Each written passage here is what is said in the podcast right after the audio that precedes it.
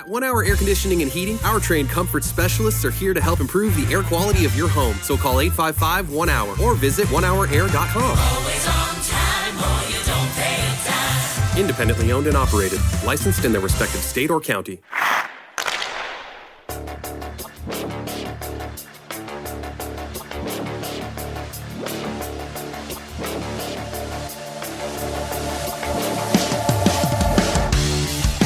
Is up, hockey fans? This is the Golden Edge Podcast, the podcast where the Las Vegas Review Journal tries to talk about hockey, but frankly, other stuff keeps getting in the way. So there's going to be some hockey talk this episode, just like last week, but also a lot of other stuff because there's a lot of things kind of hanging around the Golden Knights right now, and uh, we're going to get into all of that. I am Ben Gotz, one of your Review Journal Golden Knights beat writers, joined as always on the other line by my colleague Dave Schoen. Dave, how's it going, man? Well, I was looking forward to talking about the town crier for a half an hour, and I don't think we're going to be able to do that. So, you know, a little bummed out, I guess you could say, but you know, we're we're here for the listeners. We'll plug on. We'll uh, we'll chat about some uh, some COVID instead.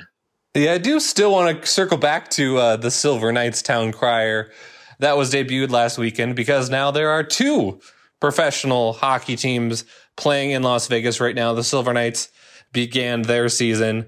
Uh, but yeah, as you kind of hinted at, Dave, that's kind of not top of mind right now. And obviously, I think a lot of people wish that it was because there'd be a lot of fun things to talk about there.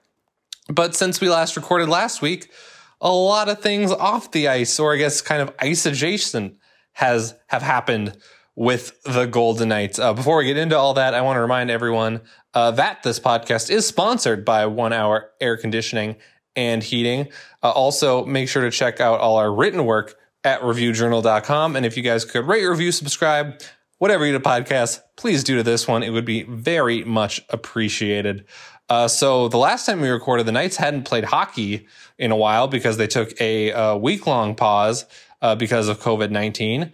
Now uh, that they've been back, they've gone 3 and 0 since uh, Friday, I believe. And as I previously mentioned, the Silver Knights also started their season and they are 2 and 0 with two victories against the Ontario Reign, the affiliate of the Los Angeles Kings.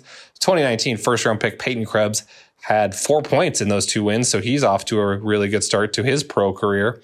Uh, but everything, of course, went sideways uh, on Tuesday, yesterday, as we're recording this, just as we are getting ready to kind of prep the show and you know have a lot of potentially interesting hockey topics.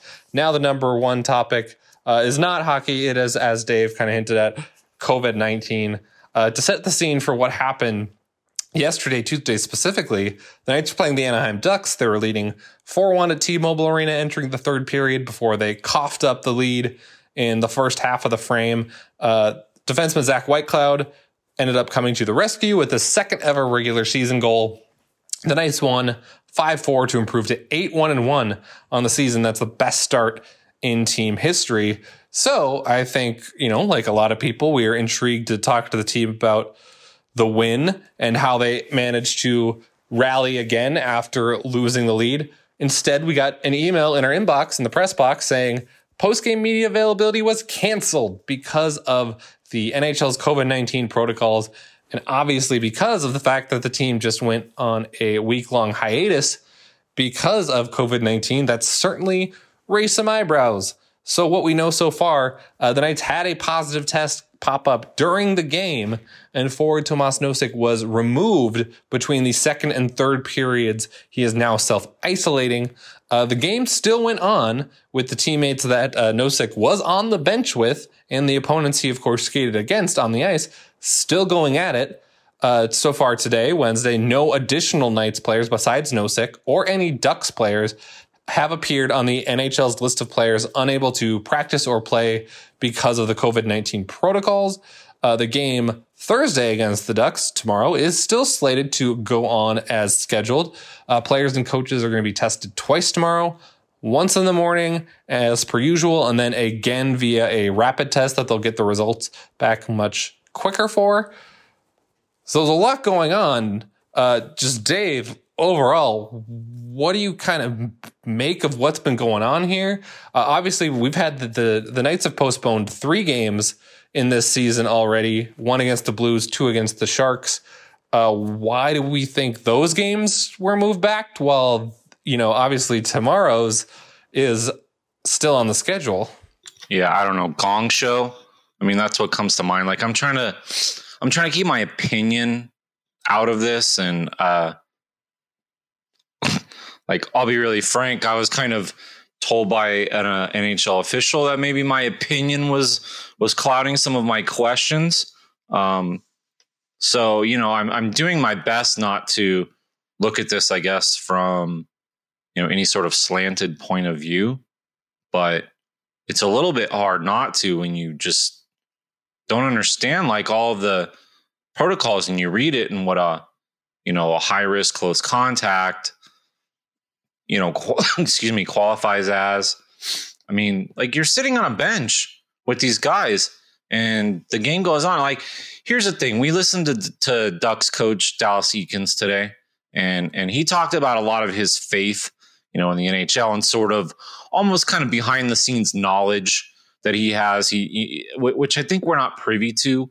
And maybe that's the most frustrating thing about a lot of this is just the lack of transparency that the nhl seems to to be presenting like okay we we know that Nosek tested positive they disclosed that they disclosed that the game is going but we don't know anything about like what this testing protocol is why this is happening whether you know whether this is a i guess uh, like for lack of a better word, a loophole in the system that needs to get plugged, a flaw that needs to get rectified, however you want to say it.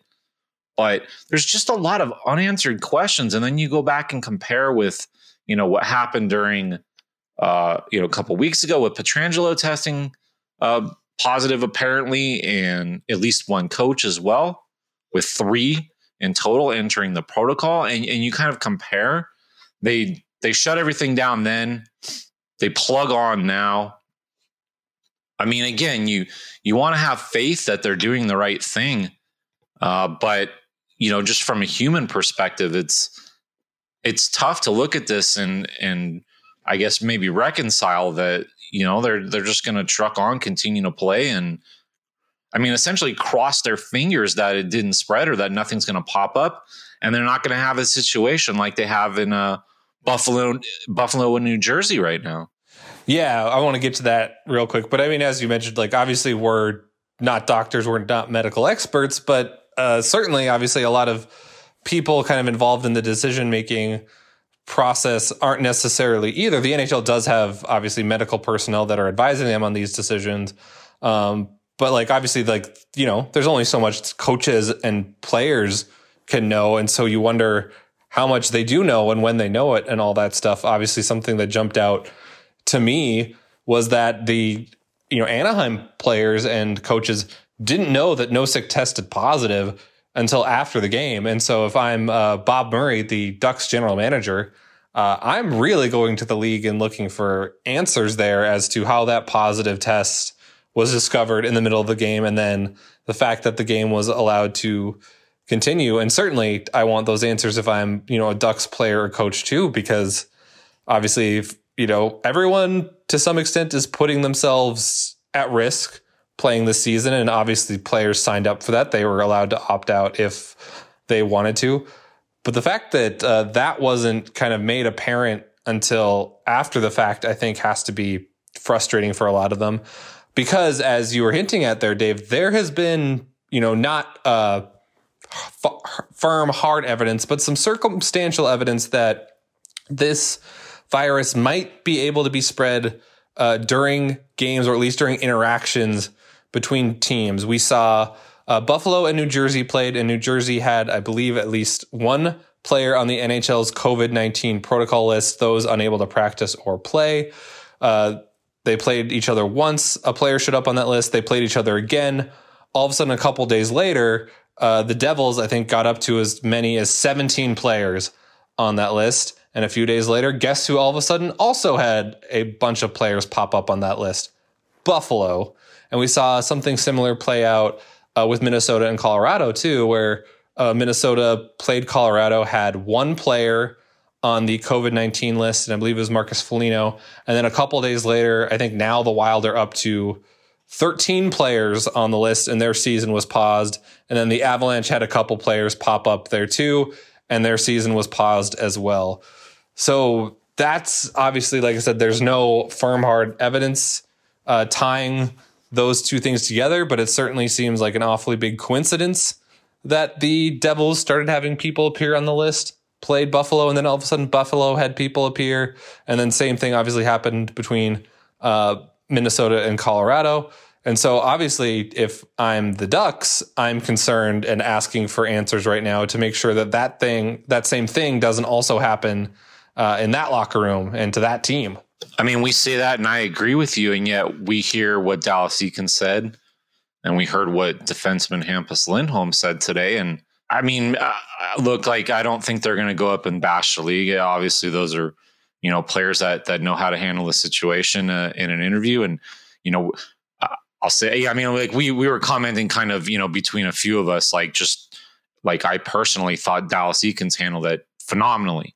Um, I was surprised he kind of leaked the uh, the fact that the Golden Knights had a had a positive test. I don't know if the NHL was prepared uh, to say specifically that Tomas Nosek uh, had a positive test, as opposed to maybe doing what they did last time and saying, you know, that they have a player in protocol and just letting it kind of stand on its own. And the mystery of, you know, the five things that it could be. Um, but you know, they they didn't seem worried about it. And and Hampus Lindholm and, and again, I'm not going to put this on him. I don't I don't want to say he sounded you know he wasn't playing doctor, but certainly it sounds like the players have been told or made aware that you know the in-game transmission is unlikely. I think he expressed you know his level of concern being extremely low. Um, so it's just it's kind of an interesting I guess juxt- juxtaposition, I guess if you're going to say, you know, like how we are talking about the concern and like how are they doing this? How can you not stop the game?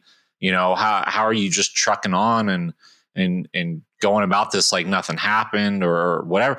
And and they're back there behind the scenes eh, either talking to the NHL, talking to the doctors, talking to the experts and being told enough to to assuage their concerns because you know, as far as them playing Thursday, as far as, you know, you know, anything as you know, along those lines, Dallas Eakins and, and Hampus Lindholm, at least from the, the duck side of things, didn't didn't let on that there was any any worry from from their locker room.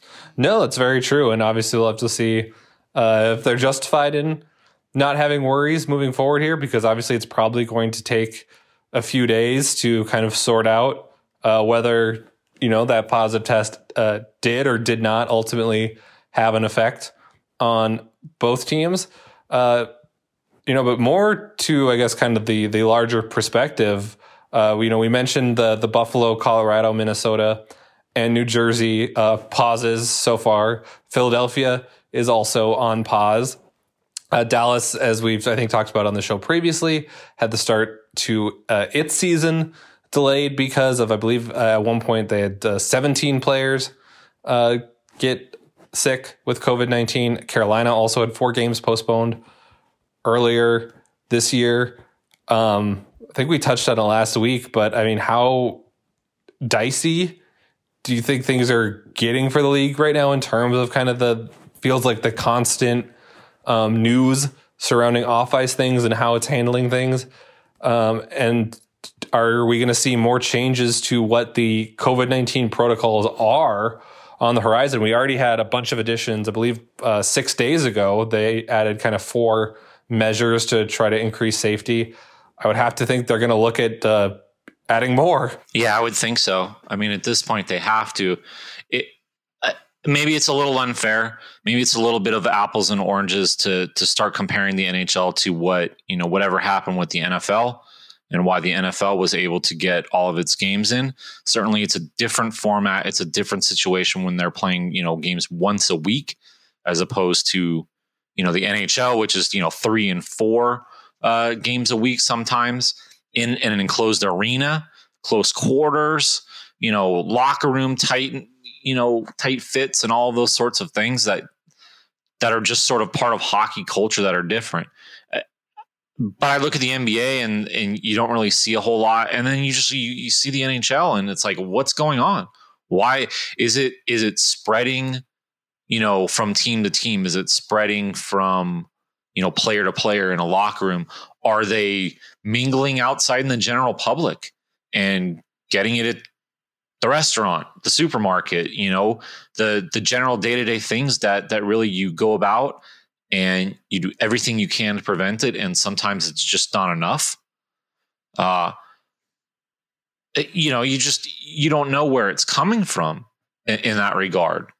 So, yeah, I think the NHL has to has to make some kind of changes. I think there were some whispers as far as, you know, maybe testing, you know, family members and things like that. I don't know where the NHLPA you know, is going to stand on that if that has to be separately negotiated. Um, but I don't think they can con- continue with what they're doing. And maybe I'll turn this to you and ask you a little bit. I'll, I'll be the first to admit I, I try to distance myself from this, and and for the last you know 11 months, obviously my job requires a certain amount of knowledge. But myself as a person, for a lot of my mental health, you know, I try not to immerse myself in it a lot. But if we're really going to start looking at this and, and examine like the testing routine, and we talked about the, you know, you, you mentioned the Golden Knights and the Ducks are going to undergo rapid testing, you know, as well as, you know, whatever PCR testing format that they are usually administered. I mean, I guess my question is like, well, why the bleep aren't you doing that before? Like, why aren't you doing that now? And if that prevents test results coming back in the middle of the game, that seems to be like step one to have the season. Like almost like you can't do it without that. So in some regard, I'm sort of baffled, I guess, why this was all set up as to having a system where results can come back during the game. Like that just seems to be a speed bump and a problem right from the start. And, and it's frustrating because I haven't been able to get a good answer for it. At One Hour Air Conditioning and Heating, our trained comfort specialists are here to help improve the air quality of your home. So call 855 1 Hour or visit onehourair.com. Always on time or you don't pay time. Independently owned and operated, licensed in their respective state or county. From what I understand from you know all the research I've done, the thing with rapid tests, of course, obviously one they're expensive and two they're relatively you know trickier to find. There's not as huge of a market so i assume it'd be a little bit trickier for the nhl to secure you know the volume that they would need to do it for every single game for every team. But obviously you know as you're kind of hinting at we're getting to the point where you know it doesn't really matter what's ideal and you know kind of what's not for maybe the nhl's bottom line.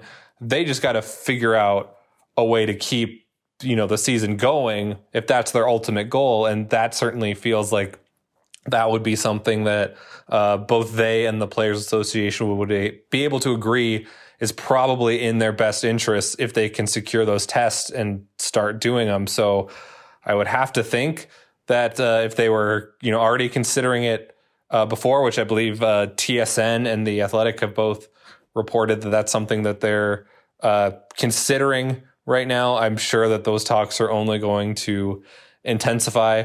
And then also, I want to circle back. I mean, to your kind of point, Dave, comparing the NHL to other leagues.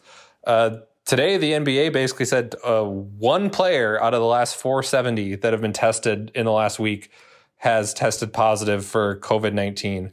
You know, one player, and, you know, the NBA is also not playing in a bubble. Its teams are traveling. Its actually teams are actually traveling more than the NHL, which is at least doing kind of the two game sets, at least in the US uh, primarily. So clearly there's something that's working there that the NHL can learn from. Now, there are certain things that are just, uh, you know, impossible for the NHL to overcome. You mentioned the bench. I mean, the fact that NHL players basically sit shoulder to shoulder next to each other on the ice for approximately 40 minutes of a 60 minute game is just obviously it's really tough to uh, overcome that if you're worried about spread. Whereas even on NBA teams, they can uh, social you know distance on their bench or even in the first couple rows of the stands because they only sub in and out during stoppages of play. Whereas the NHL, you're you know changing on the fly and stuff like that. It's part of what uh, normally makes hockey really exciting. Uh, but obviously, it's kind of operating to its detriment from you know maybe a health and safety standpoint a little bit. Right now, I was talking to a friend who covers baseball about this too. Whereas obviously, baseball it's outdoors compared to the NHL, and players you know were wearing masks both uh, you know in the dugout on the bench and then in the field when they were playing defense. I mean, that's just something you can't do in the NHL. So there are already kind of things that are working against the league that way. And I think that's showing through a little bit. But, you know, as you pointed out, like there's also things that the league clearly could do better. And I would assume rapid testing might be one of them that we hear about pretty soon. Sort of my my response to it is like tough noogies. If it costs you money, like oh well, you're not going to have a season unless you you know figure this out. So if you're going to get your money down the road, I mean Gary Bettman made all his financial arguments, you know, during the offseason and all this stuff. So like if it costs him out of pocket, like I'm sorry. If you need to do it, do it. It's just it's funny too because here's the other thing. We uh, you know, right now they're the they're the punching bag they're the one that everybody can look at and beat up on and oh they can't get a hold of their you know the the, the coronavirus and covid issues all over the place and their plan stinks and blah blah blah and and it's funny because what five six months ago or whatever they were the model league you know their bubble they pulled it off no positive tests they got everything done you know no issue everybody's you know praising the nhl so it's just kind of funny how you know you think you have a grip on it and you come in the next season and how quickly quickly things change. Well, it's really funny too because you know we obviously are kind of uh, being critical of the league a lot here, and I think justifiably so. But even the NHL itself has shown that it kind of knows how to do it, just not in the United States. The Canadian teams are doing just fine. The Canadian teams, I believe, have not had any postponements yet. Uh, actually, as we're recording this, watching Montreal and Toronto, the top two teams in the uh, quote unquote North Division play right now. And uh, for the most part, I think the Canadian division has been very entertaining to watch. So uh, the NHL has a model of how even its own sport can work, but either it doesn't want to necessarily subject the US teams to the same rules. Obviously, there are so many laws and kind of regulations in place just from the government level that are different. But I mean, I would have to think at some point the NHL might have to you know, even if uh, maybe U.S. states and governments are not requiring it, uh, puts kind of some of the same restrictions that the Canadian teams have on their players because clearly something's working there. Now, maybe it's obviously just the environment too up in Canada, and I haven't done enough research in terms of the rates and stuff, but there is a model for success in the sport, uh, and the NHL doesn't have to look that hard for it, I think. Yeah, I mean, I think you know we might see some things. I, I think I saw something in terms of you know maybe it, it comes to where players are, I guess, restricted or restrict themselves to the home and the rink, and that's it. And if somebody's got to go shopping for you or you know do whatever, uh, you, you got to make some kind of arrangements or, or whatever.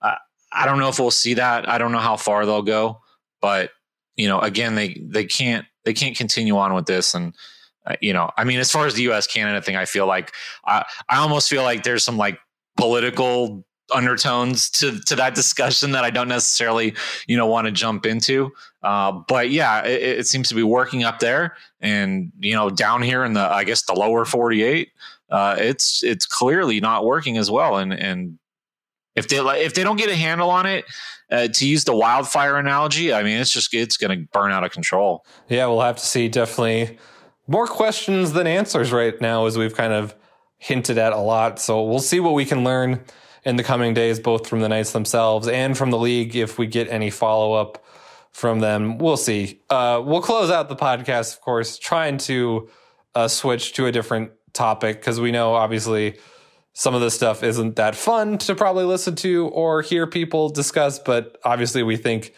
it's important because it's potentially going to impact the rest of the entire hockey season. But uh, let's dig into the Silver Knights a little bit because they did have their first two games uh, happen and they won both of them uh, against the Ontario Reign. As I said, uh, Peyton Krebs was kind of the star, especially of the second game, but they've been getting contributions up and down the lineup. They have I believe it's 11 goals in their first two games. So they have been scoring in bunches. Uh, I got to go to the first game there at Orleans Arena.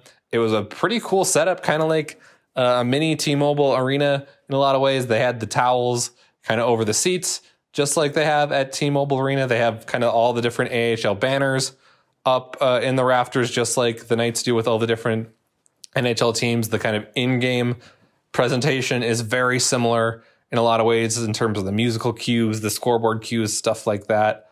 Uh, but the biggest thing they added, Dave, and you hinted at it, was the town crier that announces the goals, uh, declaring usually in some sort of fashion goals scored by, let's say, uh, Lord Peyton Krebs of House Henderson. Uh, look this up on uh, my social media at Bennis Coates, or the obviously the Silver Knights have posted it as well. If you want to check out exactly how this goes, I'm not gonna uh, do the voice right now, but uh, just Dave, what overall were your uh, thoughts on uh, the extraness that the Golden Knights have displayed for now going on four seasons, trickling down into the American Hockey League? Oh, come on, you're a thespian. You should do the voice. Ah, boo. no, I, okay. I'm like, first off, it's minor league hockey. I love it. Like that's what it's supposed to be. It's supposed to be fun. I don't know if you. I don't think you were around when you know, like the Wranglers were here. I mean, I went to a midnight game. I went to one other game. Like it's minor league hockey. It's supposed to be goofy and different and and kind of kitschy. And that's the whole thing. Some teams are really good at it, and some teams can't pull it off.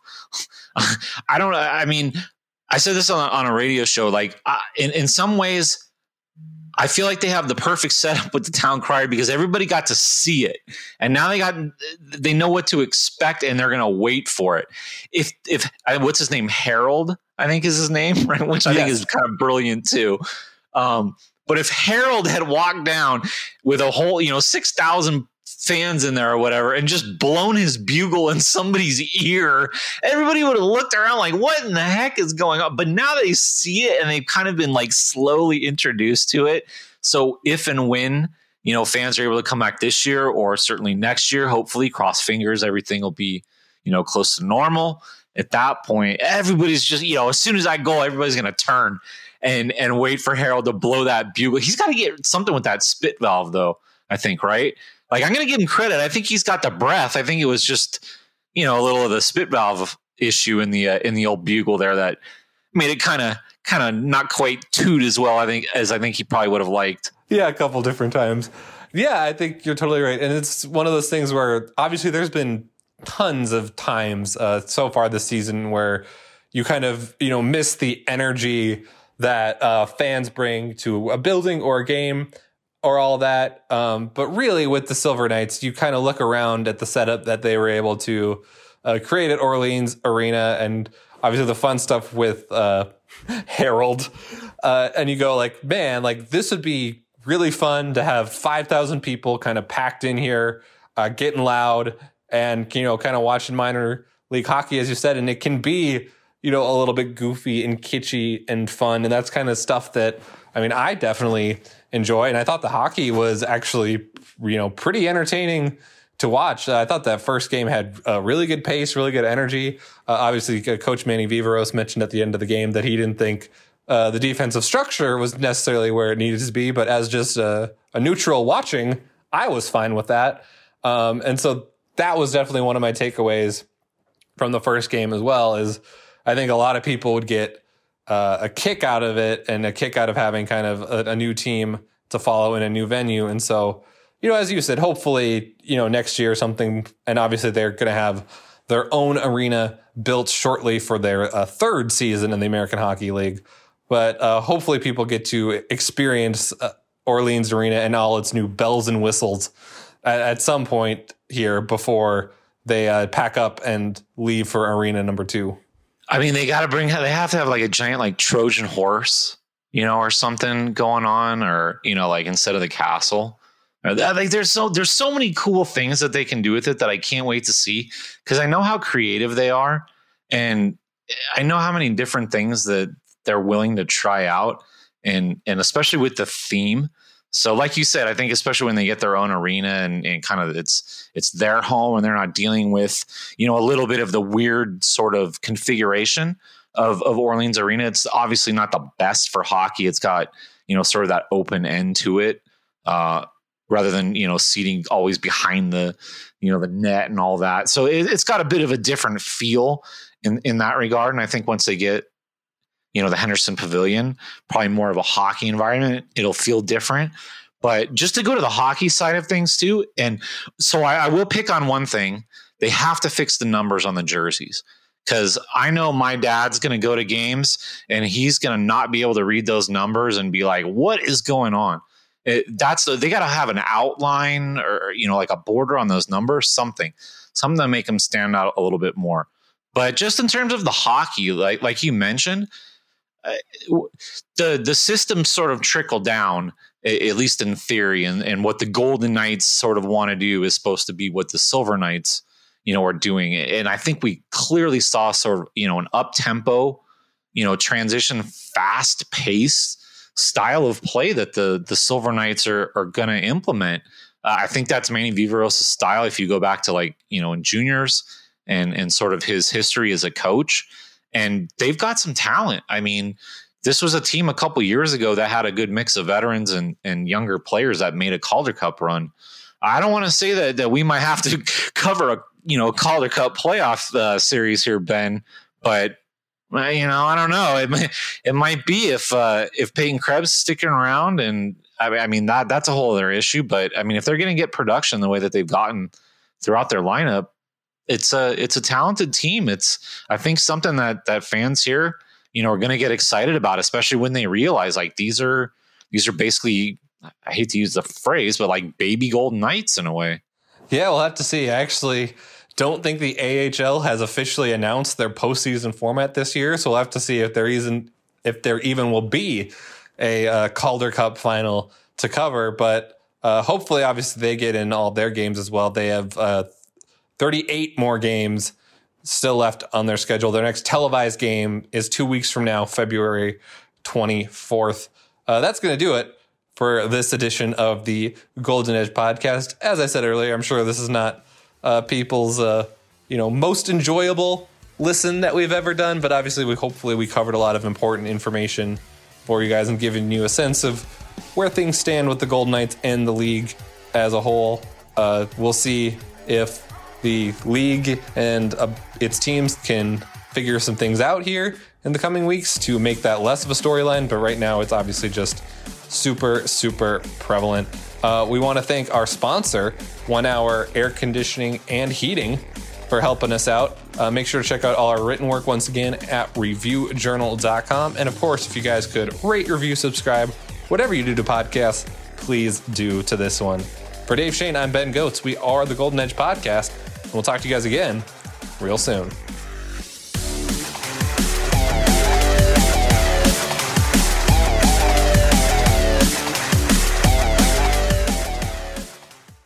At One Hour Air Conditioning and Heating, our trained comfort specialists are here to help improve the air quality of your home. So call 855 1 Hour or visit onehourair.com. Always on time or you don't pay a dime. Independently owned and operated, licensed in their respective state or county.